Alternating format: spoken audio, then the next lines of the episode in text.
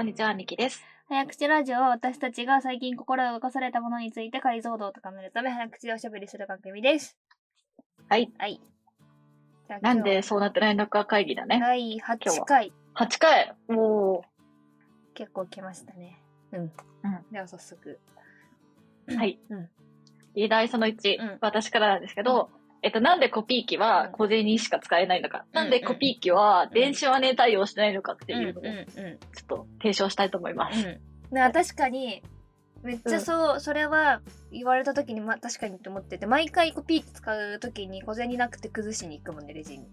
ね、うんそ使いたいんう。ですけど。なんかグミ買ったりとかね、そう。うん。あ、でも私普通に両替頼んじゃう。コピー機使いたいんで崩してくださいっつって。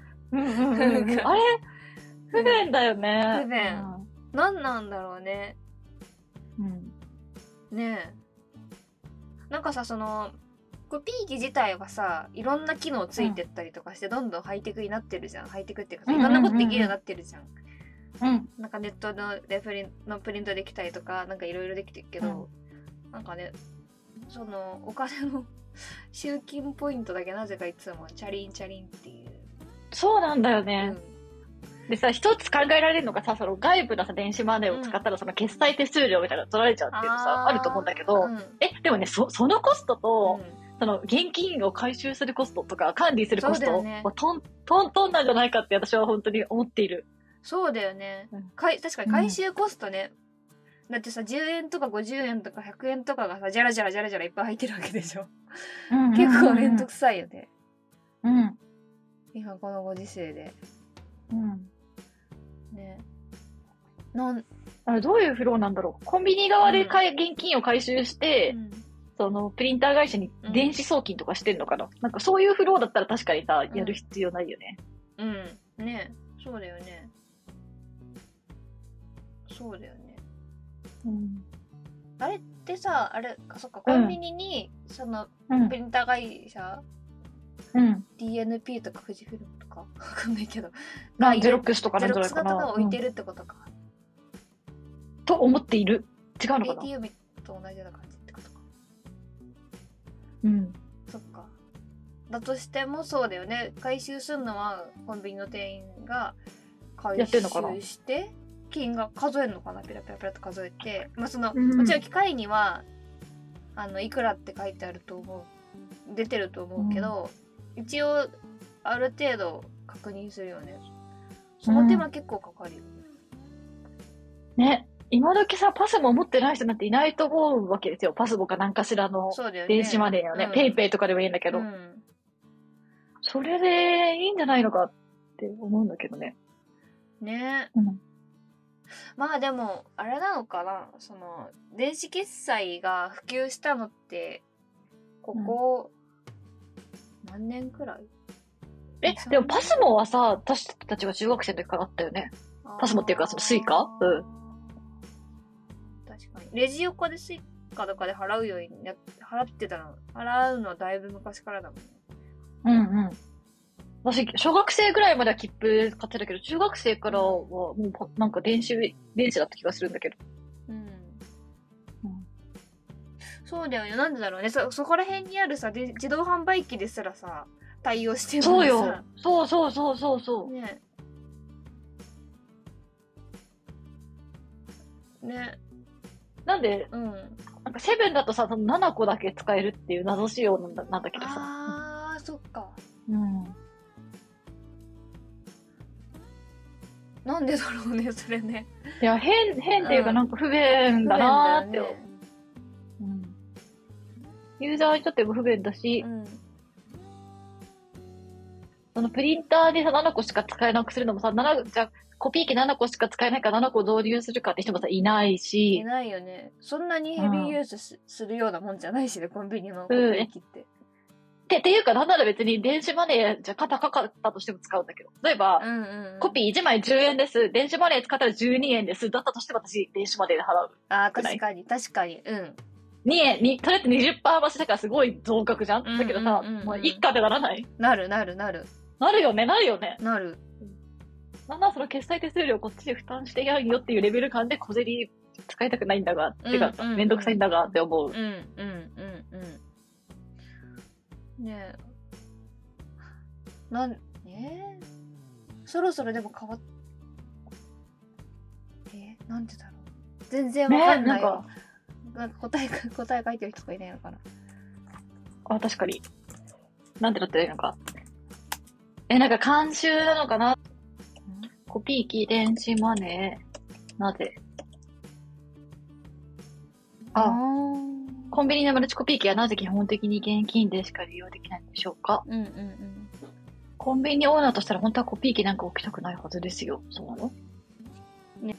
えーコンビニのマルチコピー機単体では利益がないからです。え、なんかさ、不思議だから、そのさ、コンビニオーナーが負担する話じゃなくて、マルチコピー機のリース側が対応しときよっていう話なんだけどな。確かにね。えー、じゃあ何？これはリース、コンビニ、フラフランチャイズ側の制約として、多分コンビニを開店するときに、コピー機を置かなきゃいけないから、うん。リース会社はそれにあぐらをかいて、このままでいいやってしてるってこと、どうせ借りてくれるしって思ってるのかな。っていう風にも読み取れるよね、この人の書きぶり。うん。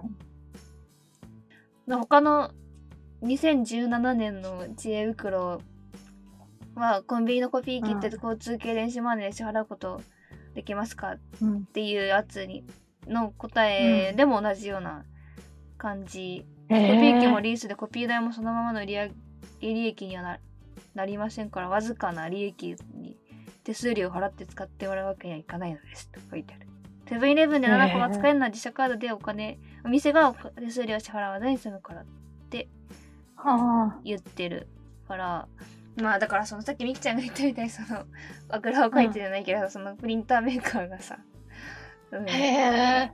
どうせねまあ店としては利益にならないからそんなにその店側からそのお客さんとしてはすごいなんかユーザビリティ悪く悪いけど、うんうんうん店から何のリクエストも上がってこないからまあこのままでいいんじゃね？みたいな感じでやってるっていう。ああ、まあ、あと、一応さ、ユーザーからしてもさ、そのさ、コピー機がうん。電子マネー対応したからいっぱいプリントしようってなんないよね。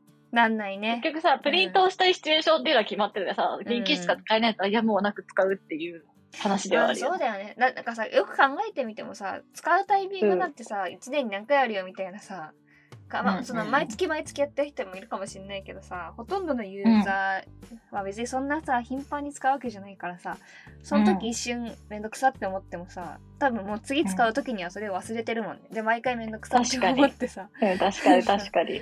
なんなら次の日ってかさ店を出る頃には忘れてるよね。忘れてるよね、うん。確かに。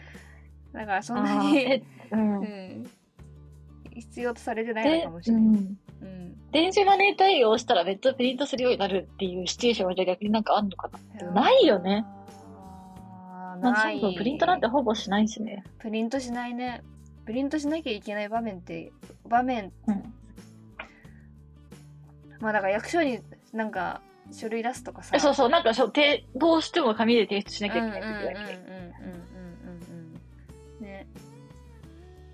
あれでもなんかファミマのコピー機がキャッシュ,、うんキャッシュレス対応するらしいじゃん嘘どこに書いてあった？去年のね12月の記事にねうん。ビジネスインサイダーの記事に書いているうん。ええ記事を。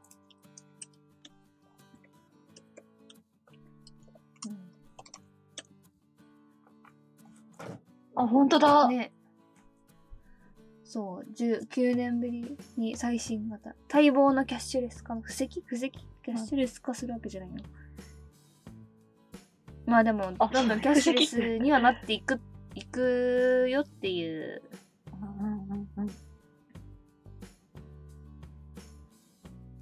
そうね。うん。うん。あでもそうだよね。なんかさ、うん、なんかそのコンビニのさ、コピー機を使う場面は少ないもののさ、役割は増えてってるじゃん、多分。そのさ、この間、うんうんうん。あのマイナンバーカードとかでさその住民票取れるようになったりとかさ、なんかうんうんしてるからしたりね、するってことは役割増えてってるからさ、うんなんかその辺やってほしいよねっていうか。確かに。うん。住民票をさ、取れるのよく使ってるわ、そういえば。ねね。ってことはじゃない。ってことってことはっていうかさ、うん。増え多分使う人も増えていくじゃんおそらく。っってなってきたら、そろそろやるかってなってくるのかな。あ、かもね。うんうんうんうん。あ、それかさ、あの、めっちゃ思ったんだけど、うん。じゃあコンコンビニは、うん。あの、なんていうの、現金小銭しか使えなくてもいいんだけど、うんうん。なんか送るときネットプリントとかだとさ、事前にアップロードとかさ、すするじゃんか。その時についでに決済させてくれよって思った、それだと。ああ、確かに。ああ、確ああ、どうなんだろうね。でもめんどくさくない？その時。あ、でも、結構長くなるんだったらさ。え、でもなんかクレジットカード、ウェブとかスマホとかからさ、登録しといてさ、うんなんか決済するボボタン押すだけとかだったら楽じゃない？確かにね。うんでも会員登録事前にしといてみたいな。でもなんかもうネットプリントって事前にログインとかしないとできなくない？あ、そう。まあ私結構ネットプリントめっちゃ使うからさ。あ、本当？うん私毎回ログインせずに使ってたセブン。ああ、なるほどね。ううんうん。まあでもなんかそれはありだね、確かに。そのさ、ログインうんもともとね、させる会員、会員向けサービスみたいな感じだったら、うんうん、ありだわ。そのクレジットカードね、登録しといて、そこからもう毎回引き落とされるみたいな。そう、それで決済済みみたいな。えーそれ超楽だね。だって、コピー機の前でお金チャッカチャカやんなくていいだけでだいぶ楽そうそうそうそう。だわね。私なんかもうそれで印刷をし忘れてもそれはもう自己責任ってことでいいよみたいな思うから、うん一、週間以内に印刷しなかったらもう自己責任ってことでいいいいですって思うんだけど。うんあーでも、あ、だからそこに、なんかちょっと壁あるのかもしんないよね。もうお金もらっちゃったからさ、あのーやる方、その、サービス提供側としては紙を渡さなきゃ、渡さなきゃいけないんだけど、そこが、なんか来なかったりすると返金しなきゃいけないのかとか、なんかそこで取引を果たして成立してんのかみたいなので、ちょっとめんどくさいってなるのかもしんないよね。うん。あ、とか、た、あと確かにさ、その、その、その場で、なんていうの、ファイルは 1, 個しか登録してないんだけど、2部印刷するとか3部印刷するとかそうだね。確かにね。そうなった時ってめんどくさいね。じゃあ追加は結局現金で20円追加しして入れてくださいみたいな話になるのかってなってくるとだんだん煩雑になってきちゃうの。あ、めんどくさい。あ、やっぱ事前決済はダメだ。やっぱだから、印刷するときに P が一番いいんだね。うんうんうんうんうん。うん。まあなのでちょっと、あぐらをかかずに、かかずにいか、まあ、時代の要請にね、より、どんどん、まあ、いずれなっていくんだろうねっていう感じではあるよね。うん、今は、こうだけど。でも確かに、あの、即効性がないね。キャッシュレス化したから印刷しようでなんないっていうのは、そうそそうだね。うん、うん、うん、うん、うん、うん、うん、そうだね。だから、いち早くやったところが、うん、でも確かに、例えばさ、ファミマだけキャッシュレス化対応しましたってなってもさ、うんセブンに来ちゃいました。現金しか使えません。うん。うんえ、げ小銭しかないのか、ファミマならキャッシュレスらしいよ。つってファミマ行くかってなんないよね行。かないねで。頑張る。その場で小銭を作るよね。うん、その場で作る。うん。っ結局なんかコンてビニ、でも、うん。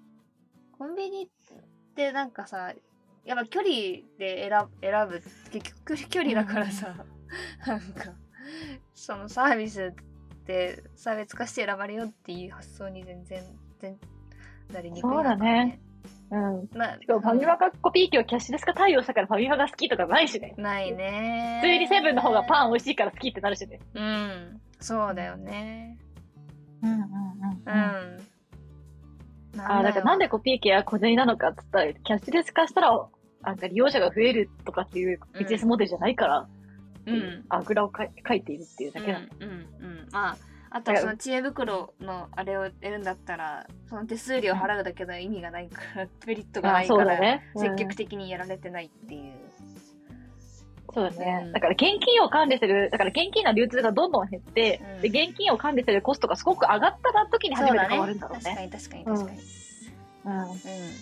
っていうことだね。あ、すごい。でも確かに理由はわかる。自分でなんでだって言っといて、でも、もし自分がそのサービス提供だったら多分しないわ。そうだそうだねね。わざわざ開発しないね、そのためだけにうんうんうんっていう、なるほど。うんなるほどこんな理由でした。なるほど。うんえい、次。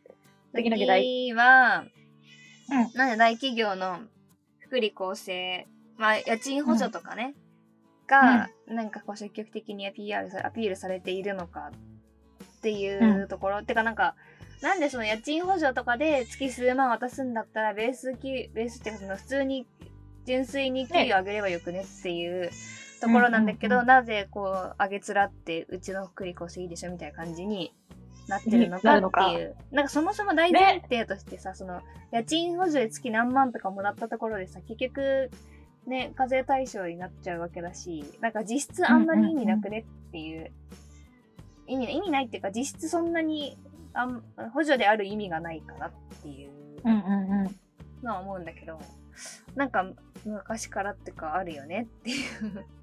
うんうんのが、うん、私はちなみになんかそういう補助系のものもらったことがないからさ、うん。あそっかない最初の会社もなかったしなんたら補助みたいなやつないし、前もねベンチャーだからだったからベンチャースタートアップだから当たり前のようになかったし今もないしみたいうんな。感じ。でもらったことないんですけど。そううん、ね。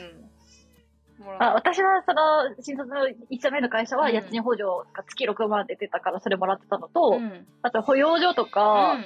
なんかや旅行とか行くときに安く泊まれる。うんうん一泊9000円引きになるっていう補助があって、それ使ってたのと、あとその、ビルの中にマッサージが入ってて、うんそこを予約すると、なんかタダで使えるっていうのがあって、そのマッサージを切ってた。えー、えー、すごいね。実はあったのかな？え、でもなんか聞いたことないな。そう、でもなんかね、なんか知ら、なんか知らないと使えないっていうか、知ってる人だけが使ってる感じでは。ああ、でもなんかそういうのあるよ、ね。私そういうのを、そう。うん。うんうんなんか保険組合の保険組合なんかさあるもんねそのさ、うんうん。健康保険組合のさやつとかもさ関東 IT なんとかのやつもさ、実はいろいろあったけど一回も使ったことなかったしあ、IT 憲法だったの？うん黄色い黄色いカードのやつだったけど。え、IT 憲法死ぬほどあったのにメリット？いねいな。ねねでも一回も使ってなかったわ、もったいないなあー。思うと協会憲法になった今思うもったいないことしてたなみたいな。だよね。協会憲法。私なんてもう国保だから何もないよ。あそっか。うん。そう。そう、へー。じゃあなぜ福利厚生なんだろう、だから、一個さ、思うのはさうん、その、本当は会社都合でしかない、うん。あの話なんだけど、うん。それを会社都合だっていうのを隠すために、多分従業員のためであるかのようなアピールをしてるんじゃないかっていうのは、特に大企業はね、うんうんうん、ある気がするけどね。うんうんうんうんうんうんうんうん。で、まあ。例えばその、なんだ、家賃補助とかだ手当とかっていうのはさ、うん。ベース給与を上げるってなったら全員に上げなきゃいけないけど、ん。家賃手当ってすることによって全員じゃない、該当者だけでいいからコストカットになるし、うん。もしなんか万が一業績が悪化した時とかにもまず手当から削るみたいなことは納得がいく話で、うんあくまで調整可能なコストとか節約したいコストとして出してるにもかかわらず、さも従業員のためって言ってるのもなんかっていうのはある。うんうんうんうんうん。確かにね。うん。そうだよねまああとだから思っそうね。思っ家賃補助にしてもさなんか、なんかちょっとすごいずれた話かもしれないけどさ線引きうん。どうなってんだろうってさ、なんか実際どうなってんだろうってもらったことない私は思うわけなんだけどさ、まあ、もちろんさ、うん。一人暮らしとか地方とかから出てきて一人暮らしで賃貸で毎月家賃払ってますみたいな人はまあ分かりますと。で、まあ、実家だからお金かかってませんっていう人にはまあ出さない分かりますみたいな話で。で、うん。例えばなんかさその不動産相続してもらあのある住むとこあるんだけど毎月なんかメンテとかでお金かかってますみたいな そういうことに関してはまあ出ないのかなとかさ。あなんかさそうんうんのうん。実効性形式的にどうなってんのかとかさ、まあ、でも実態はこうだよみたいなものに対してさどこまで即してるのかなとかさ。なんかさその辺なんか割とどうやって線引かれてんだろうとかさなんかちょっとね。細かいこと気になっちゃう、そういうさうん。なんか住宅補助住宅手当とかっていう名目で出した時になんかって思っちゃうからなんかなおのことなんか給与で渡した方がシンプルじゃねとかって本当だよね。思っちゃう。けどそうね。うんうんうんうん。なんだけど。ねね、なんかしおちゃんもシェアしてくれたけど、NTT データに至ってはえさ、うん。なんだっけ、同棲したら家賃補助の額が上がるだっけ？あだね同棲もしくは結婚したら、ね独身者は月4万で、独身者以外は月7万、まあ、首都圏の場合って書いてああるあるんだけど、なぜなぜ独身と既婚を分けるのかって今はさだって、うん。今まあ昔みたいにさ結婚したら女性は基本的に仕事辞めますねみたいな時代だったらかもしれないけど今ん。共働き当たり前みたいになってる時にさ結婚したらさ、普通に考えたら世帯のさ収入上がねるじゃん。パワー上がってるよね。そうそうそうそうそう、んんんななぜ補助も上がるみたいな。うん。なんかちょっと。そこでは下がる、下がるだろうってなる。そうそうそうそうそう。なんかななんで下がる方がまあねあれだし少なくとも変わらなくてよくないみたいな 感じなんですけど、まあこれを、まあ、見た時も私はすごい前時代的だなって思ったっていう感想ではあるんだけど、うんうんうんまあ、その従業員の立場から見たらねその、うん。まあ、結婚したらどっちか仕事辞めるでしょっていう大前提のもと作られた制度なのかなっていうふうにね。もうん。う、まあ、見えてしまっていた。がまあね、うんうんうんうんみきちゃんがさっき言ってくれたみたいな会社都合のさ あれなのかもしれんけど。ねって思ったわ。うん、うんうん。なんか多分、だからより、あの、あるべきさ、その福利厚生の姿としてはさ、うん多分、会社の価値観とかを照らし合わせうたんうん福利厚生が、やってうん補助とかじゃないやつがあった方がいいんだよね、きっとうんね。うんうんうんうんと思うよね。うん福利。ね、だからなんだろうね、IT 系の会社だったら、その、好きなそのソフトウェアとか、ああのうんたトライ、トライしていいよ代とかが出るとさ確か。にね。うん。確かにね。うん。うん。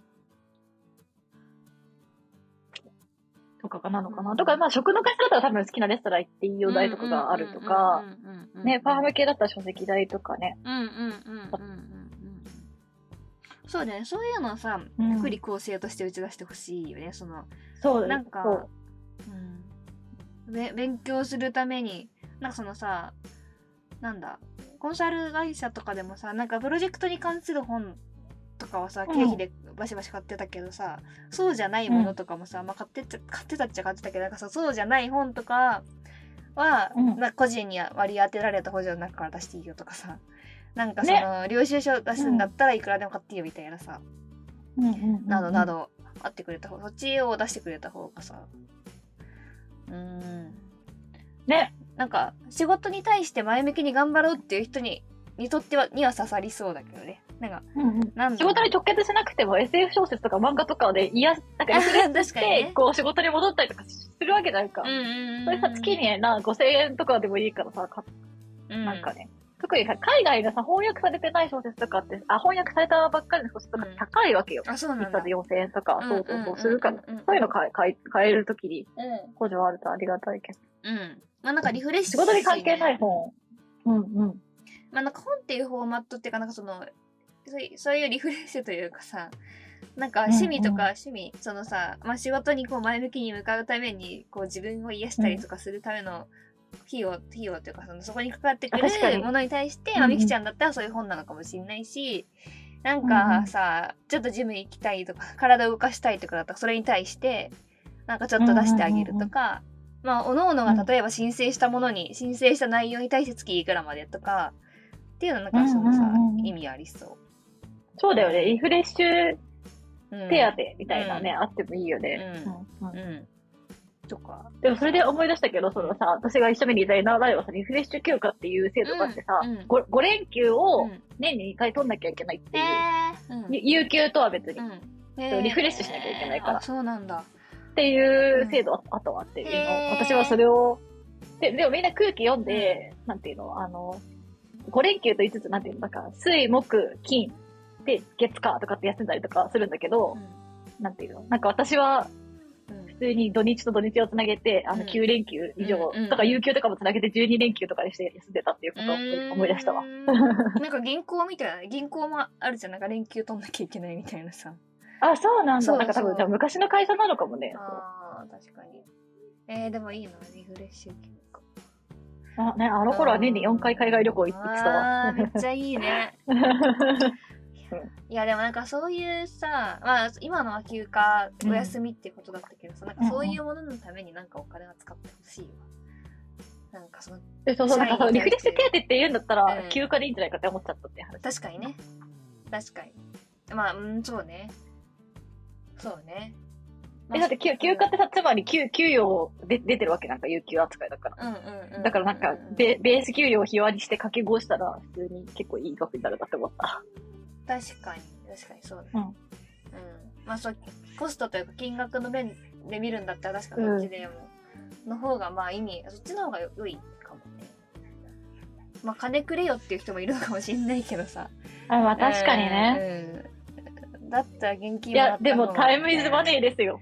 そうね。やっぱでも価値観だよね。なんか、そういうのも含めてさ、なんか、出してほしい福利厚生を PR するんだったら、なんか、うちは、あの、家賃補助いくらですとかじゃなくて、なんかそのさ、まあ、リフレッシュ、休暇とかだったら休んでもらうことにすごい意味があると思ってるから、年に2回5日間の休暇取ってもらってますみたいな、うん。そのなんか、なぜそのさ、福利厚生の制度を設けたのかのさ、なんか意味、意味とともになんか言ってほしいっていう。確かに、その福利厚生が充実してるからいい会社とかじゃなくなっうん。ていうのはロジックは逆だよね。こういう会社だからこの福利厚生がありますっていうふうに訴えてほしいようん。うんうんうんそうそうそうそう。なんかさっきもむきちゃんも言ってくれたみたいにその食の会社だから、例えば食の会社だからいろんな食にこう触れてほしいとか、そこに対してそのまあうん自分のお金、ポケットマネーが出すっていうのはなんか違うと思うから会社として補助しますみたいな、なんか、な、などなどそういう経験を積んでもらってますみたいな話なのか。なんかね、そうよりこう感性を磨いてほしいのでこういう例えばさ本とか映画とかそういう芸術芸術なんかエンターテインメントに触れるものに関して会社が補助してますとか、ななどなど。なんか体健康経営じゃないけどなんか体動かすこと大事だと思ってるんで、みたいな。なんかこういうところにお金出してますとかなんかそういうことを言っていただけるとすごく納得感があるよね。なるほどっていう。うん。うんやっぱあれだね、昔のさ、なんかう、ん終身雇用の名残なんだろうね、福利厚生をアピールするっていうのは。うん、そうなんだ会社にずっといるとかさ、そういう発想でやってんのかもね。うんいや、そうなんだろうね。まあ、うんなんか、うん、ななんかさ、会社が、なんだろうね。会社が社員を養うじゃないけどさ、なんかその、社員は家族みたいなものの昔バージョンを感じる。なんかその、家の面倒を見るよみたいなさ、なんかそういうのをなんか若干感じる気がする。うんうんそんな気が。どんな手当があったらいいと思う？あ自分がもし会社やってたら。かあ会社やってたら？従業員うん。の、まあ、自分の会社だったら。自分の会社だったら、うん。なんか自分の会社うん。うん。であり、その自分も利用する側っていう立場とかちょっと考えてみると、なんか最近はさ、もうリモートワーク、まあコロナになってなおさら加速してるっていうので、もともと自分がリモートワークで働いてたっていうのもあるんだけど、なんかさ、うんずっと家でやってるとさ、なんかわってだってどっかたまにさ、ほ外で仕事したいなみたいに思う時があるから、そこのなんか補助をしてほしいっていうのはちょっと月にそうね1。回、うんなんかちょっと、なんか、都都内のホテルの、なんか、デイユース使って、ちょっと今日ここで仕事しますとか、なんかちょっとさ、あとワーケーションとかを若干こう、手当て出してくれるとかさ、ああ、なんか、そうね。まあ、うんうん。交通費出せとは言わないけど、なんかその、行った先での施設料金をいくらまで補助しますとか、なんかそういう、なんかリモートワークをよりこう楽しくじゃないけど、やるための、なんかその設備とか通信費とか以外の、ちょっとなんか、そういう楽しくするプラスアルファのところにお金を出すうんうんうんうんうんみたいなのがあったら嬉しいし、やってもいいかなっても思ったりするわ。うんわかる。なんか、手当があるんだったらさがやってみようかなって思う部分もあるし、ね。確かにね、それはあるかもしれん。うん。あなんかある？みきちゃん。あとなんか、私は、あの、でも、話しながら思ったけど、なんか、コーチング手当みたいな、うんうんうん。あー、なるほどねつ。けるかなって。うん。なるほどね。確かに。まあ、コーチングセッションを受けられる。うん会社の制度としてあってもいいよね。そのさ、なんか月に1回、なんかその社会社にこううんコーチ、なんかどっかと契約しててみたいな。うんうんうんうん。うん。で、なんか一人で月に1回とか。そう、月に1回とか2回とかして。あげられる確かにね、そうだね。それも福利厚生だよね。なんか、確かに。うん。うん。あとなんか自分がの会社でできるかどうかわかんないけど、いいなって思うのは副副業とか推奨して、うんうん副業とかをしてるんだったら、さあの、サポートしてあげるみたいなってやってるとこがあってもいいかも。も。でもなんか私はね、あんまり一つのことを会社にずっといるとか、一つの環境にずっといるとかなんか、うんあんまりいいと思ってないから、そういう制度を作れるなら作ってもいいかなとかね。確かにね。うん。なんかそういうさ、マルチな才能じゃなくて、いろんなところで活躍してる人材集めたいみたいな会社だったらさ、そういう制度あってもさ、良さそうだよね。うんなんか。うん。あ、あとなんかさ、その、うんうん。なんか資格をさ取得することに対するなんか手当というか支援みたいなうん。のねの資格の種類として、なんか例えばうん。ワインエキスパートとか、なんかアロマセラピーなんとかとかなんかそういう趣味系の資格を取ることに対して積極的に支援するっていうのもなんかなんだろう面白そうだなってできることならやってみたいってうんうんうんうん。思う。なんかそのさ TOEIC とか簿記とかそういうのじゃなくてなんかすごいさ、うんうん豊かな人間じゃないけどさ人としての幅じゃないけど、うん。そういう人いっぱいいたら面白いじゃんって純粋に確かに面白検定うんね。うんうん。をそうねなんかそうできるんだった確からに。いくらまでみたいな補助します、確かに。う。ん、あっても面白そう。うん確かにね。うん。私なんか新卒で、その NRI がさ、うん。な入った時お客さんがビールタン、ビール会社だったから、うん。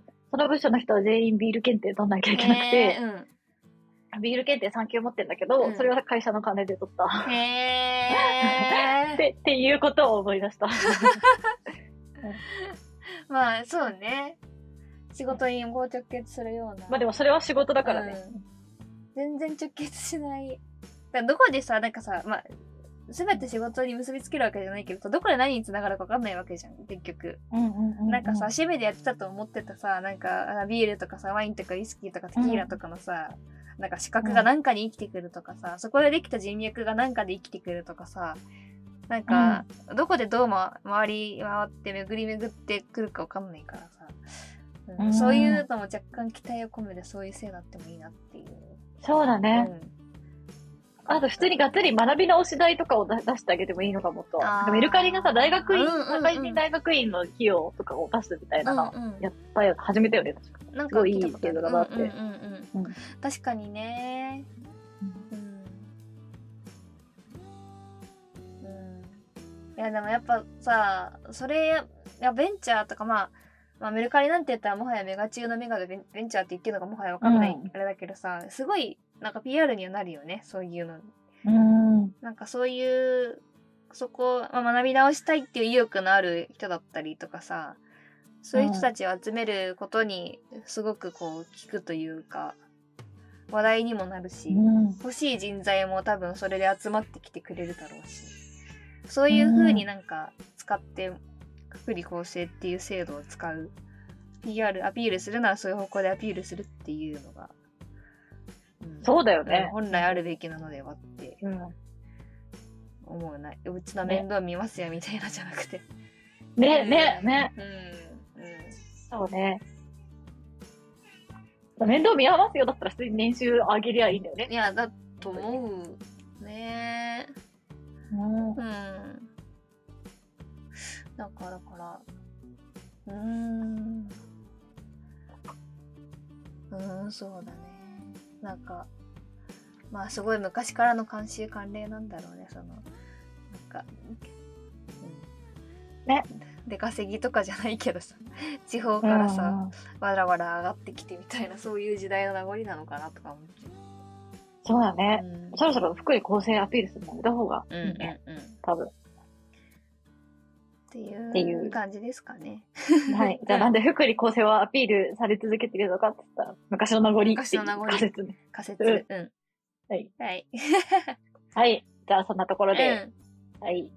じゃあまた引き続きなんでそうなってないのか会議をやっていきましょう。うん以上、早口ラジオでした。